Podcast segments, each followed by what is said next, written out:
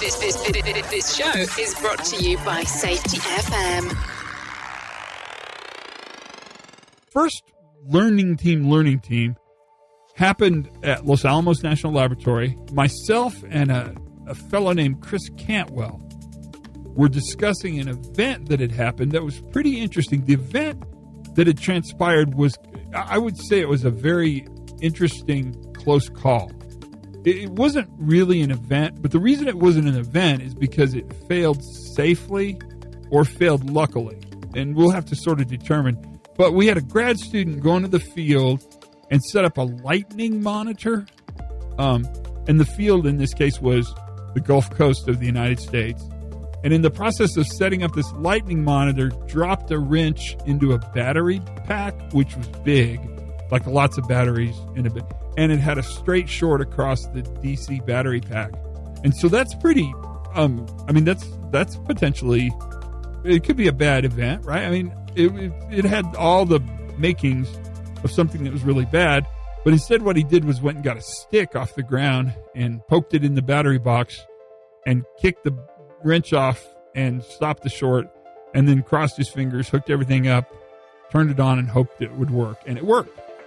So then the grad student comes back to the laboratory, to our facility, and that next week he has to take electrical safety training, which seems a little bit uh, uh, horse before the cart. No, cart before the horse. If you know, it seems like the seems like you'd want him to take that before he went in the field and hooked up some elaborate DC system that he could short out with a wrench. But, but that's neither here nor there.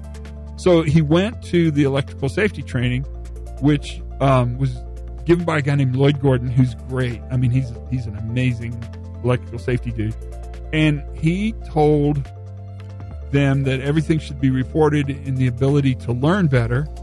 And then the grad student said, "Well, what if this happens in the field?"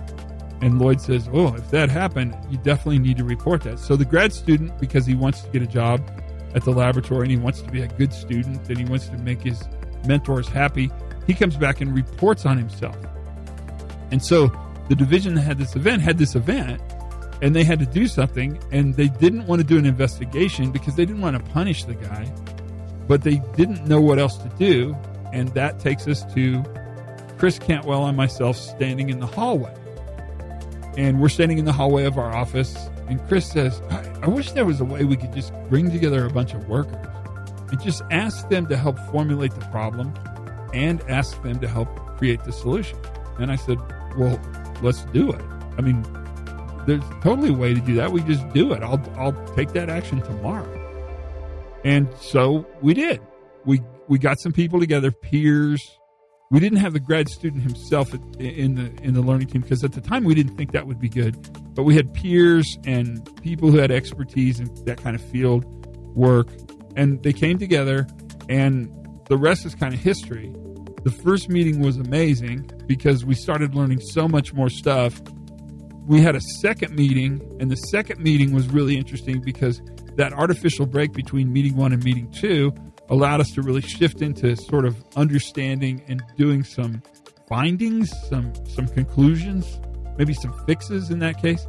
And it was so interesting because we thought we were going to actually go into this learning team to look at an electrical safety problem, but what we ended up actually coming out of the learning team with was really a pretty damning set of information, not a report, but a set of information on how poorly we were at actually managing and supervising grad students. And it changed the entire program, and it was really, really important and very successful. And we started calling it a learning team because, again, it was descriptive. It's this was a team that was set up to learn, and that's how we kicked it off.